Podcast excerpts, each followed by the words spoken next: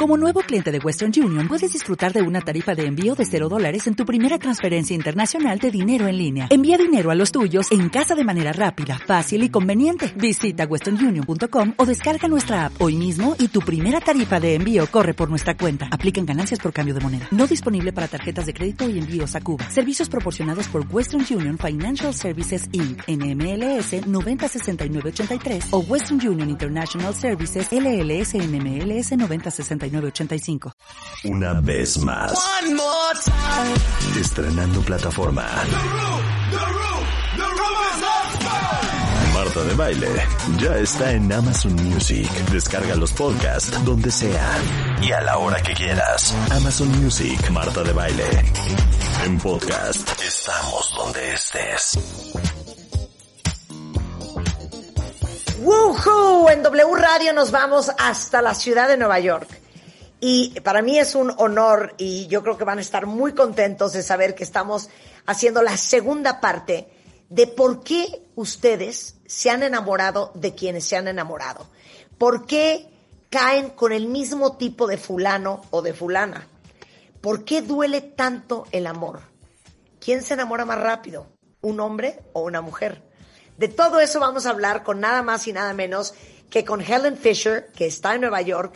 Es una muy reconocida y respetada neurocientífica, antropóloga de los Estados Unidos, pionera en la biología de la personalidad humana y la neuroquímica. Tiene un doctorado en antropología y biología. Es también investigadora principal del Instituto Kinsey de la Universidad de Indiana. Y hoy está con nosotros porque si alguien sabe cómo funciona el ser humano en el amor, es ella. Sus libros, si no los tienen, les va a encantar leerlos desde Anatomy of Love, ¿por qué ella, por qué él? O Why Him? Why Her? ¿Por qué amamos? Why We Love, The First Sex, el primer sexo, y el contrato sexual o The Sex Contract. Búsquenlos, seguramente los encuentran en línea porque son una maravilla. My dear friend, so happy to have you back. Thank you so much. I'm delighted to see you again, kid. Absolutely. So let's start with the obvious. So we did part one a couple of weeks ago, which I'm going to upload to my YouTube channel, by the way, because I love that conversation. And then the first question would be, why do I always fall in love with the wrong person? Mm-hmm. And why do I always end up with the same type of person? Mm-hmm. Well, first of all, sometimes I wonder whether that person is so wrong. A lot of women will come up to me and say, well, I married the wrong person. And the first question I ask them is, well, did you have children with that person? And they say, well, yes, I did have 2 children before we divorced.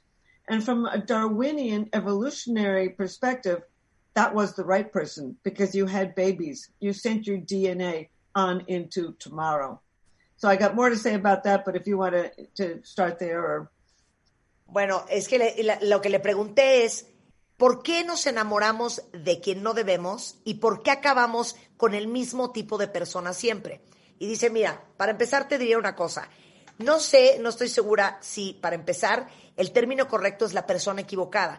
Porque muchas veces vienen mujeres y hombres y me dicen, hija, la regué, me casé con la persona incorrecta o estoy con la persona incorrecta. Y la primera pregunta que les hago es, ¿tienes hijos con esa persona? Y cuando me contestan que sí, les digo, entonces no fue un error, porque desde una perspectiva darwiniana de la evolución y la sobrevivencia de la especie, ahora sí que mandaste tu DNA hacia el futuro, y eso no es un error. Why is it not, from a Darwinian point of view, not a mistake? Well, because you passed your DNA on into tomorrow, and so that's been a success. Even though you couldn't stand the person or he couldn't stand you, it was, from a genetic perspective, you've passed your DNA on, so you have survived. But I do have to agree with you that there's all kinds of times that we pick the wrong person and go through terrible trouble with them.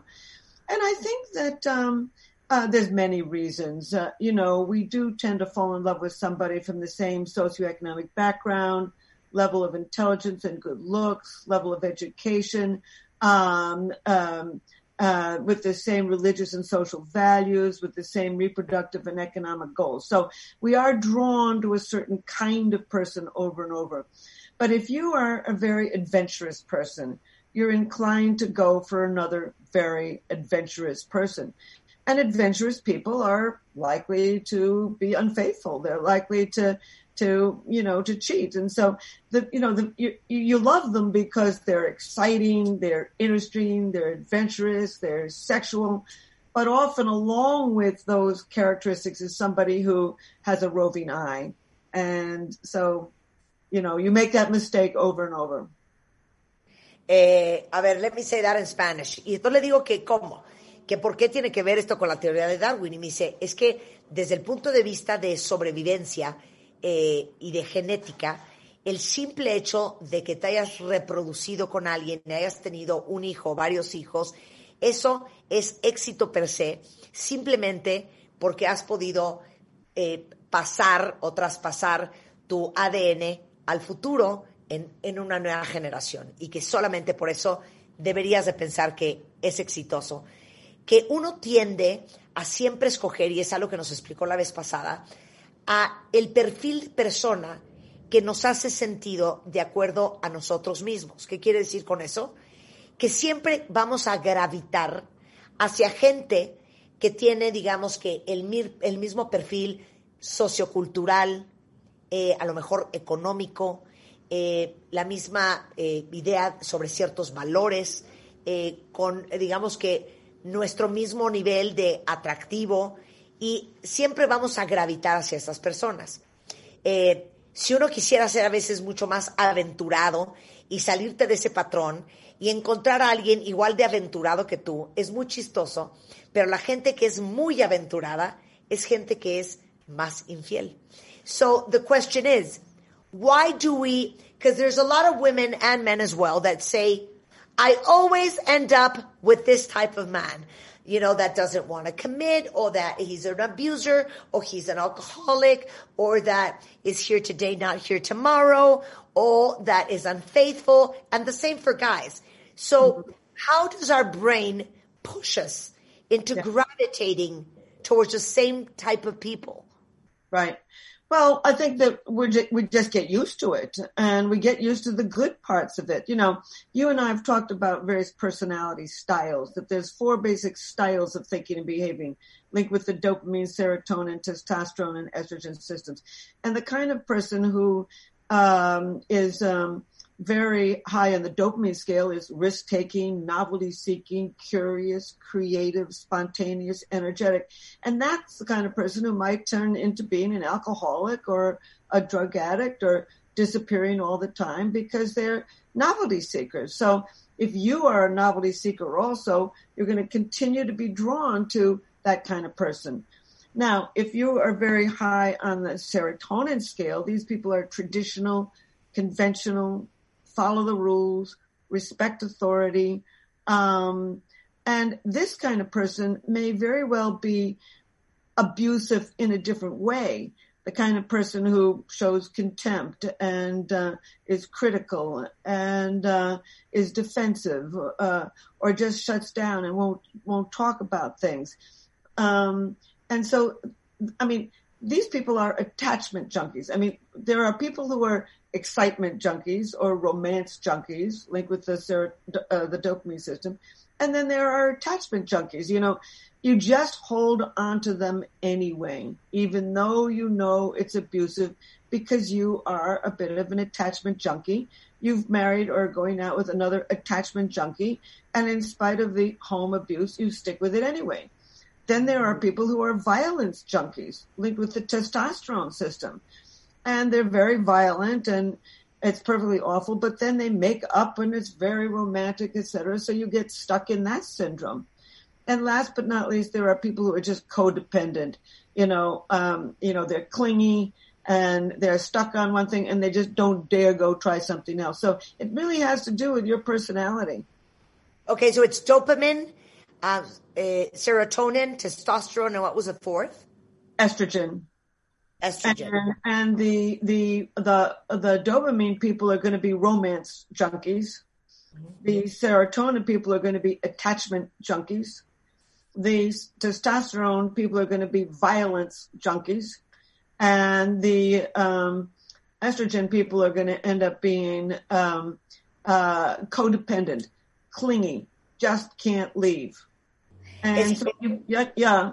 And in what book do you explain the four personality traits? Why Him? Why Her? Why Him? Why Her? Yeah, and then also in my most recent book, but Anatomy of Love. The Anatomy of Love.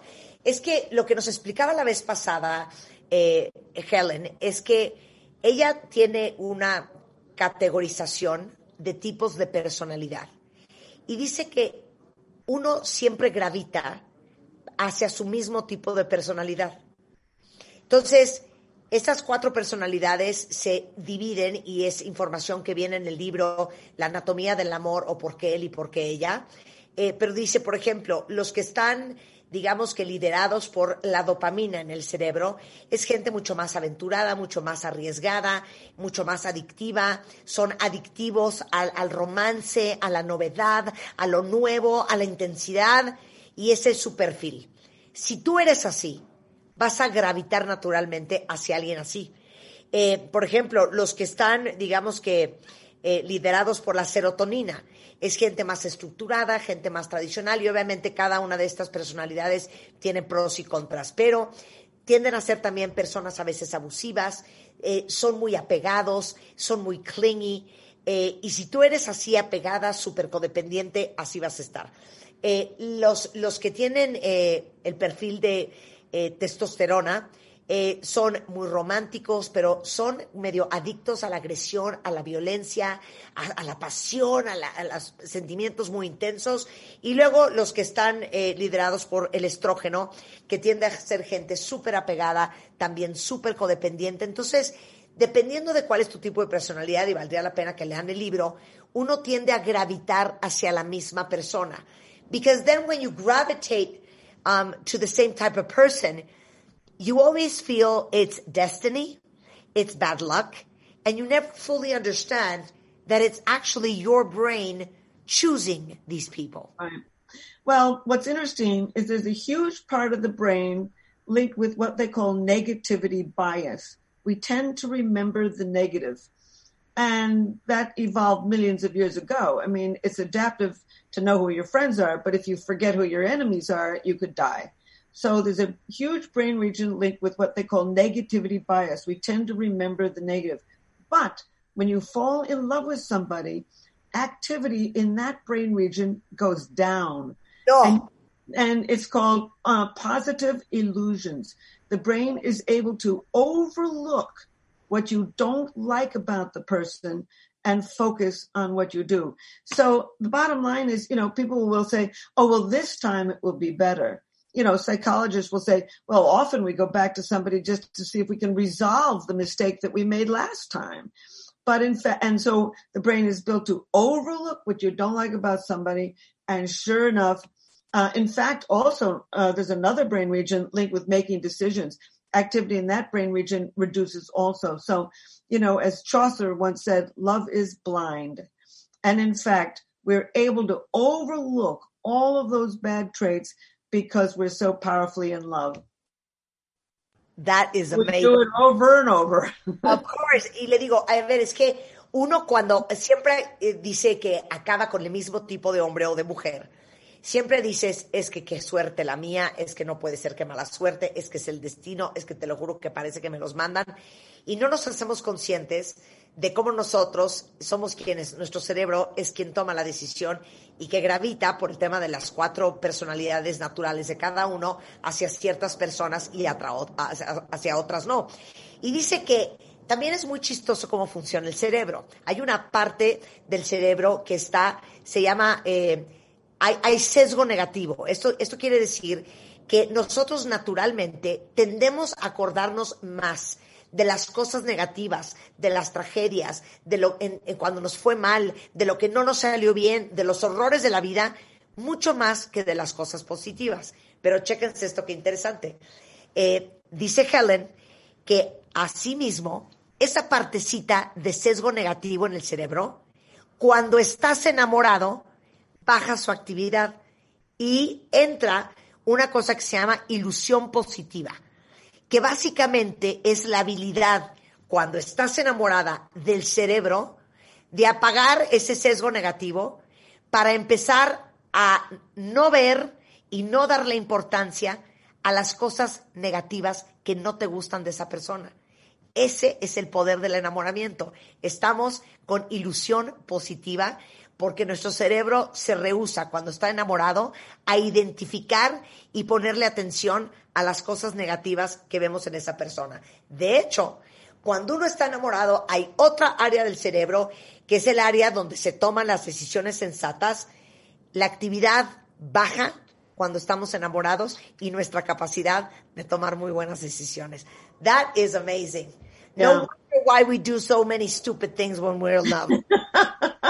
Yes. Okay. Right. This is the next question for you. Vean lo que le voy a preguntar. ¿Quién se enamora más rápido? Es pregunta para ustedes en Twitter también. ¿Los hombres o las mujeres?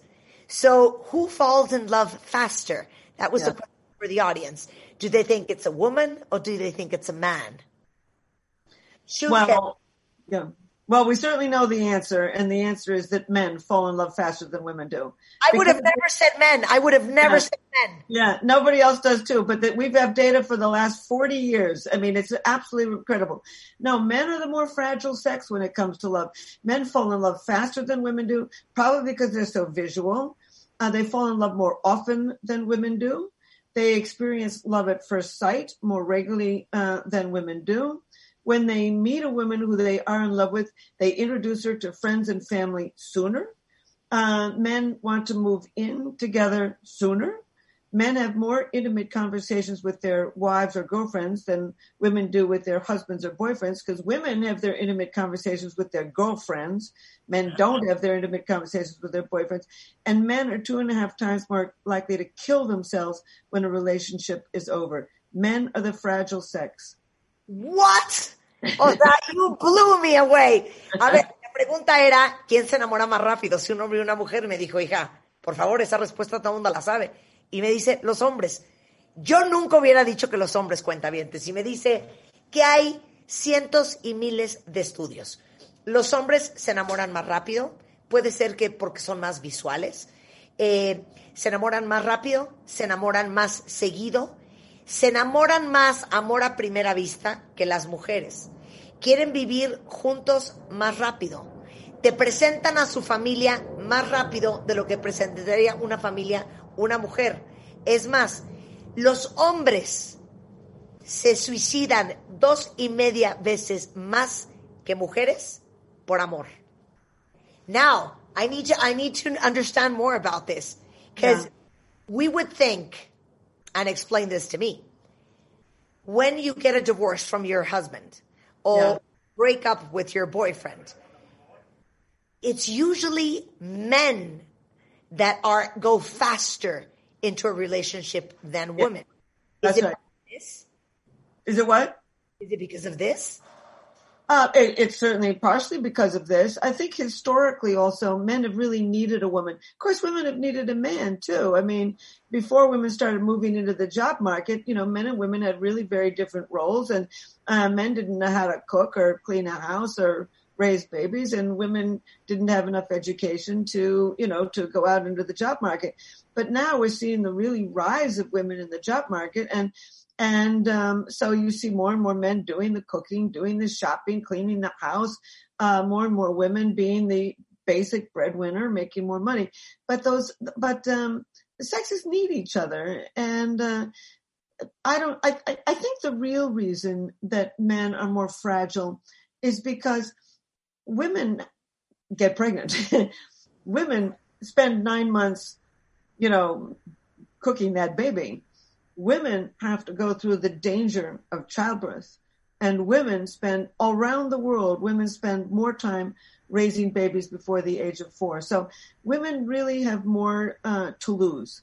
And they got more to lose by falling in love with the wrong person, whereas men have a little bit less to lose. So I think that's probably why men are more inclined to fall in love faster than women. Women have more to lose. They have to be more picky. Women are more picky than men. Women are more picky than men. Women are more picky than men in many ways, yes. They're more likely to want somebody who is of their religion. They're much more likely to want a man who makes a lot of money, who can support their babies. Women are the picky sex. That is amazing. A ver, entonces ya quedó claro que son los hombres. Y le digo que, bueno, para mí ha sido una gran sorpresa, porque yo ahora, fíjense que ahora pensándolo sí puede ser, porque le decía yo que cuando uno se divorcia, los hombres se organizan con una fulana mucho más rápido de lo que nos organizamos las mujeres. ¿Se han fijado en ese fenómeno? Y dice, mira, a pesar de que las cosas han cambiado, intrínsecamente los roles sociales han sido, a través de la historia, muy diferentes para los hombres y las mujeres, ¿no? El hombre es el que salía a cazar, el que traía la carne, las mujeres eran las que cuidaban a los hijos. Me dice, yo lo puedo explicar como antropológicamente, el hecho de que las mujeres tienen más que perder.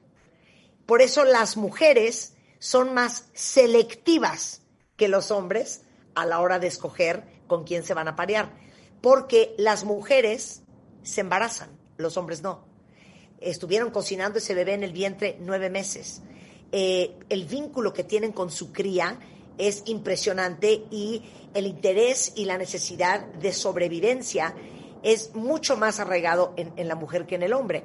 Por eso las mujeres, como tenemos más que perder, somos más selectivas y escogeremos a alguien que sea de nuestra misma religión o que gane dinero, que pueda ser un buen proveedor, porque nosotras estamos más preocupadas por la sobrevivencia de nuestra especie y de nuestros críos. Y en efecto, las mujeres somos más selectivas que los hombres. You know, every time a friend of mine breaks up or gets a divorce, you know, we all sit down and have these conversations, and it's like, I cannot believe that we just divorced 3 months ago, and this guy is already in a full-blown relationship with a woman. O sea, and if you even saw her, you wouldn't believe. So I understand the falling in love faster and the less picky that men are and tend to be.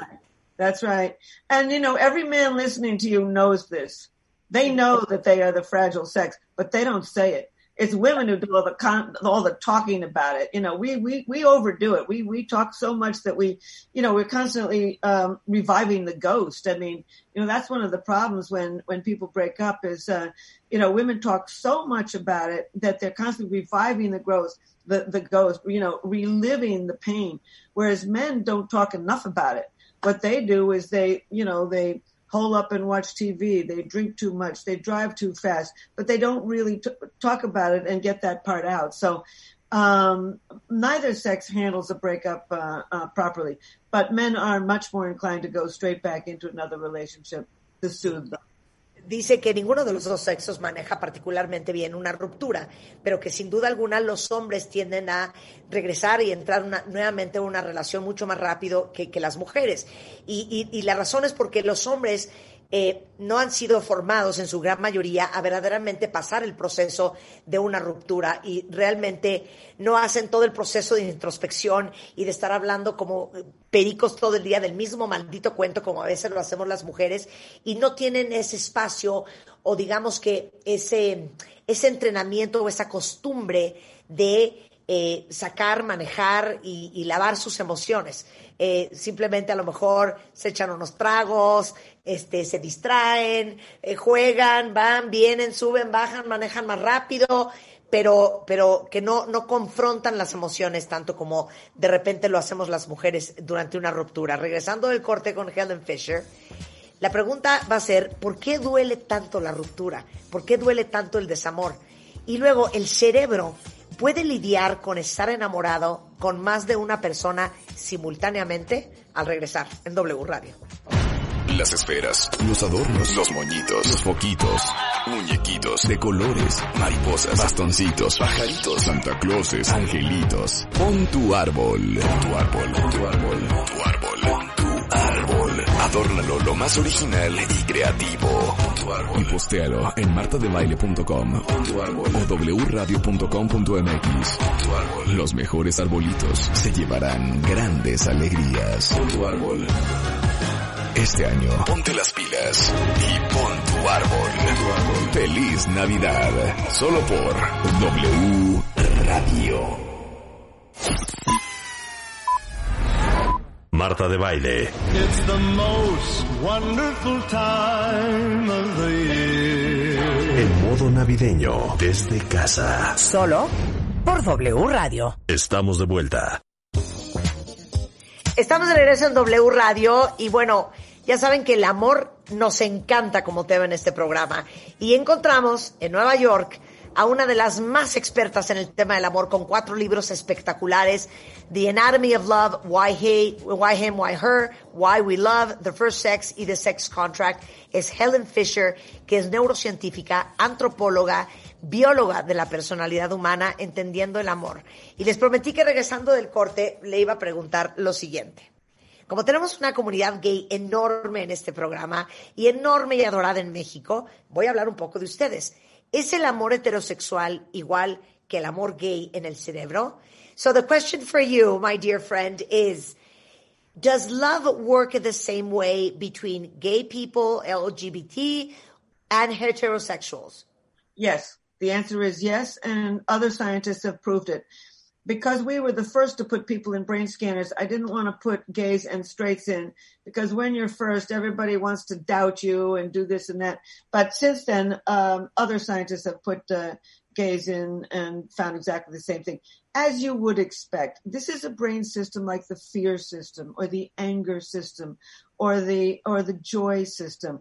And, it's a basic system to all people everywhere in the world. I mean, that's why you and I can easily talk about it. And if we both went to China, they'd understand what we were saying, or anywhere else in the world. It's a basic brain system: gay, straight, trans, whatever it is. It's a basic brain system everybody loves. Okay. But I guess that the combination between how love works between two women and two men are different between the combination between a man and a woman. Well, they're going to be, okay, well, let's describe what romantic love is. I mean, what happens is suddenly somebody takes on what I call special meaning. Everything about them becomes special. Their car is different than every car in the parking lot. Their house is different than everything about them is special. And then you focus on them. You can list what you don't like about them, but you just focus on what you do like about them. You have tremendous energy. You can walk all night and talk till dawn. You feel elation when things are going well and dreadful when they're going poorly. All kinds of bodily reactions: butterflies in the stomach, weak knees, a dry mouth.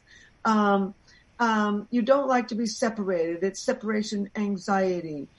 You're dying to have sex with them. But the main characteristics of romantic love is you want them to call, you want them to write, you want them to say that they love you. That's more important than the sex. You are obsessively thinking about them. There's somebody camping in your head, and you're highly motivated to win them. These basic characteristics are seen everywhere in the world: gay, straight, trans, Mongolia, China, Portugal, Mexico City, you name it. It's a basic brain system that we've all evolved together. Dice, a ver, la pregunta era, se la repito, si el amor entre gays y a diferencia de heterosexuales es igual. Y dice, a ver, me canso de decirles que la forma en que funciona el área del amor en el cerebro es igualita en todos los seres humanos. Es igual que cómo se conecta la parte de la felicidad, la parte del relacionamiento, etcétera, etcétera, etcétera. Entonces, la respuesta es sí, es igual. No se trata de a quién amas, sino cómo te sientes cuando amas. Y le digo que, entonces, importante describir, dice ella, qué significa estar enamorado. Y dice, cuando estás enamorado, puedes ver lo malo, pero te enfocas solamente en lo bueno, en lo fantástico de esa persona. Estás lleno de energía, tienes muchísimas ganas, estás entusiasmado, tienes también cuestiones físicas: boca seca, mariposas en la panza, se te debilitan las rodillas, te da ansiedad de separación, quieres estar embarrada con esa persona todo el día, quieres tener sexo con esa persona como dé lugar, estás altamente motivado. Y al final, lo que quieres cuando estás en ese estado son 3 cosas: que te llamen, que te busquen y que te digan que te aman. Punto y se acabó. But is the combination different between a relationship, I mean, brain-wise, between two women and two men? No, it isn't. It's a basic brain system. I mean, there's going to be individual differences. You know, when you know some men are angry and some women are angry, and but it's a basic brain system that evolved over 4 million years ago. It's not going to vary. Now, some people fall in love more often. Some people are more jealous. Some people are more clingy. But that's individual. But we're talking about a basic brain system. El sistema básico cerebral es el mismo y opera igual, no importa si son dos mujeres, dos hombres o un hombre y una mujer. Así es como el cerebro ha evolucionado en los últimos 4,000 millones de años y al final todas las diferencias tienen que ver con características más de personalidad que de ninguna otra cosa. Why does breaking up hurt so much? Yeah, I really wanted to know that. So I and my colleagues were the first in the world to put people who have just been dumped, just been rejected, into the brain scanner. And this is using functional magnetic resonance imaging, fMRI. And this is what we found. We found activity in several brain regions. A brain region linked with feelings of intense romantic love. Just because you got dumped, you're still in love with a person. Brain region linked with feelings of deep attachment. You're still attached even though you've been dumped. 3 brain regions linked with obsessive thinking and addiction. Romantic love is an addiction.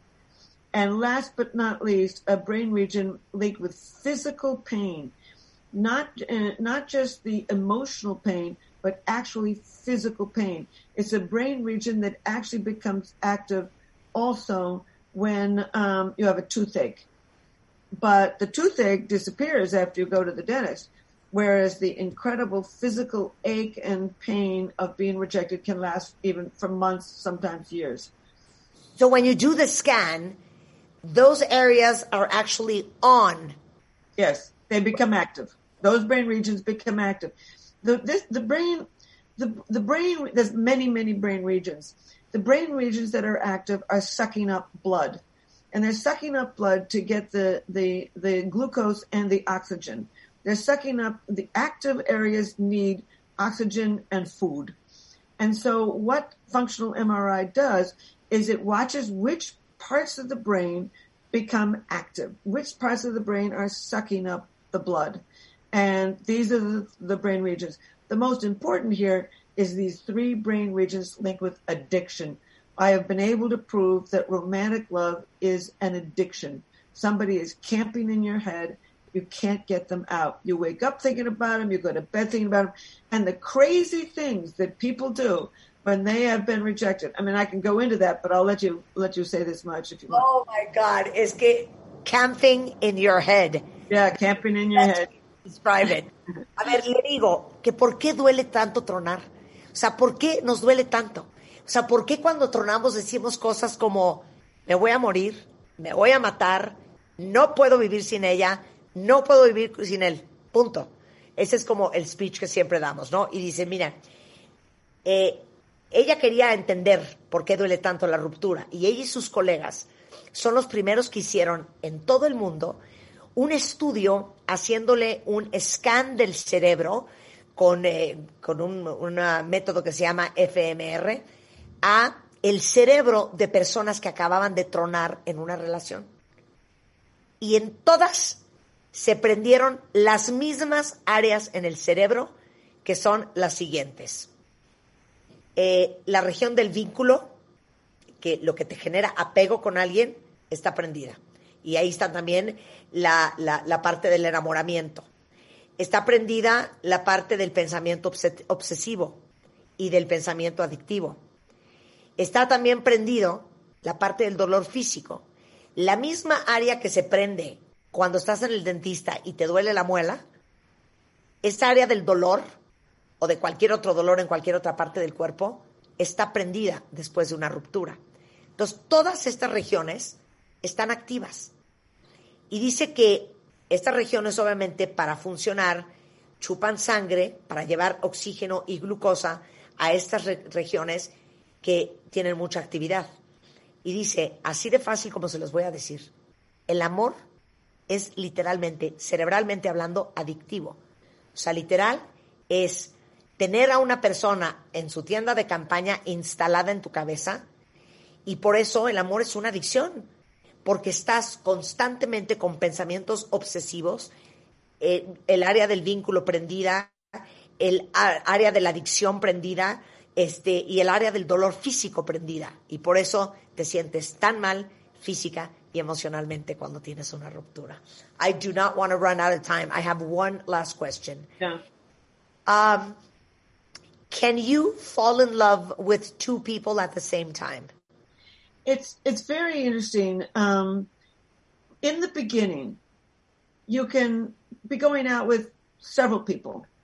And you go out with one and you get some of that tingly feelings of romance. And then you go out with another person and you also get those tingly feelings of romance.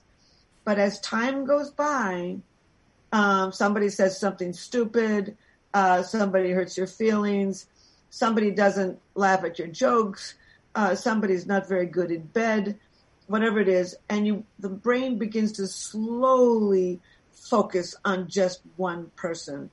And basically the answer is no, you cannot be madly in love with two people at the same time. Now, you can feel deeply attached to two people. You can feel attached to a husband and attached to your friends and attached to this.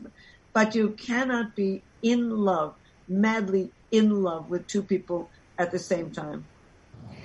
Okay, la pregunta era, ¿puedes estar enamorado simultáneamente de dos personas? Y dice, mira, al principio cuando empiezas a salir con alguien, y a lo mejor estás saliendo con varias personas simultáneamente, es muy probable que sientas maripositas con uno y sientas maripositas con otro. Pero es muy interesante cómo el cerebro, con el paso del tiempo, automáticamente empieza a encontrar, digamos que partes negativas en una persona y a enfocarse en cosas positivas en la otra, y que naturalmente vas a gravitar siempre hacia una. Lo que quiere decir es que tú puedes sentirte emocionalmente vinculado, que no es lo mismo que enamorado, con varias personas, pero que no puedes estar perdidamente enamorado con dos personas simultáneamente.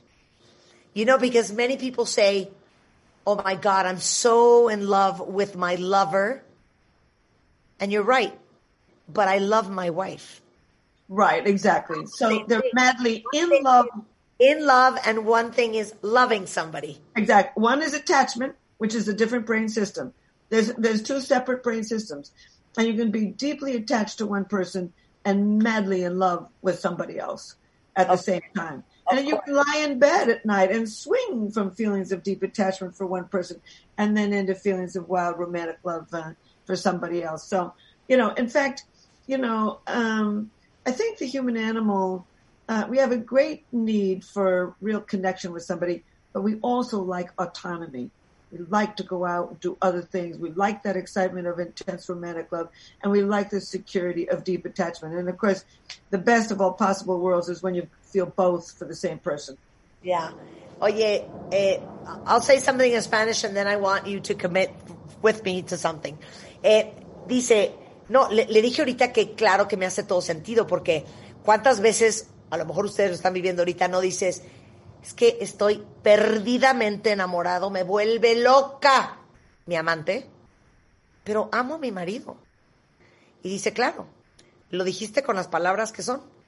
Una cosa es estar perdidamente enamorado y otra cosa es amar mucho a alguien.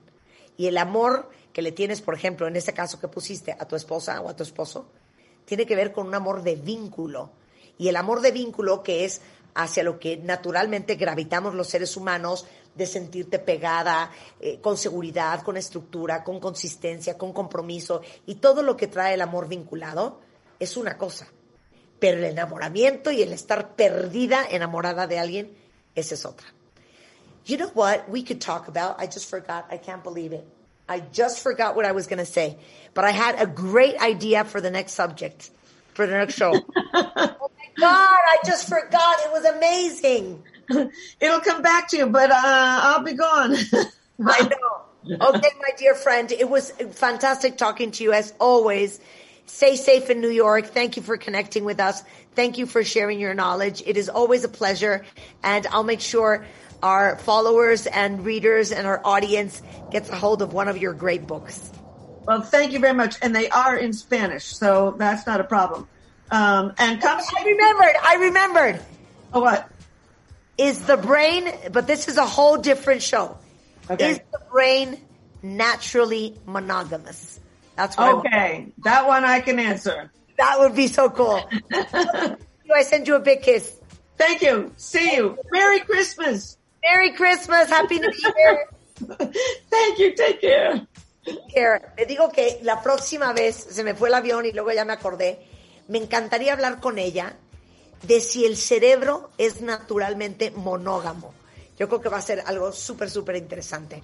Bueno, déjenme decirles que tanto la primera parte de mi conversación con Helen Fisher como la segunda, las vamos a subtitular. Voy a quitar toda la parte donde yo estoy traduciendo y lo vamos a subir a YouTube, en mi canal de YouTube, en donde tenemos también contenido padrísimo, porque me parece súper rescatable y súper interesante la conversación con Helen Fisher. Los libros, me imagino que los encuentran en cualquier librería física y online. Y ella es Helen Fisher en helenfisher.com por si quieren conectar con ella. Con eso nos vamos. No se vayan ustedes, tenemos mucho más el resto de la tarde en W Radio. Yo los veo en redes sociales el resto de la tarde y nos vemos mañana aquí en punto de las 10. Adiós.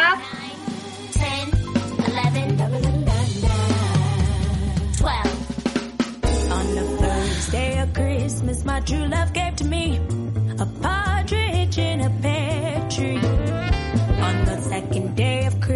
my true love gave to me 2 turtle doves and a partridge in a pear tree.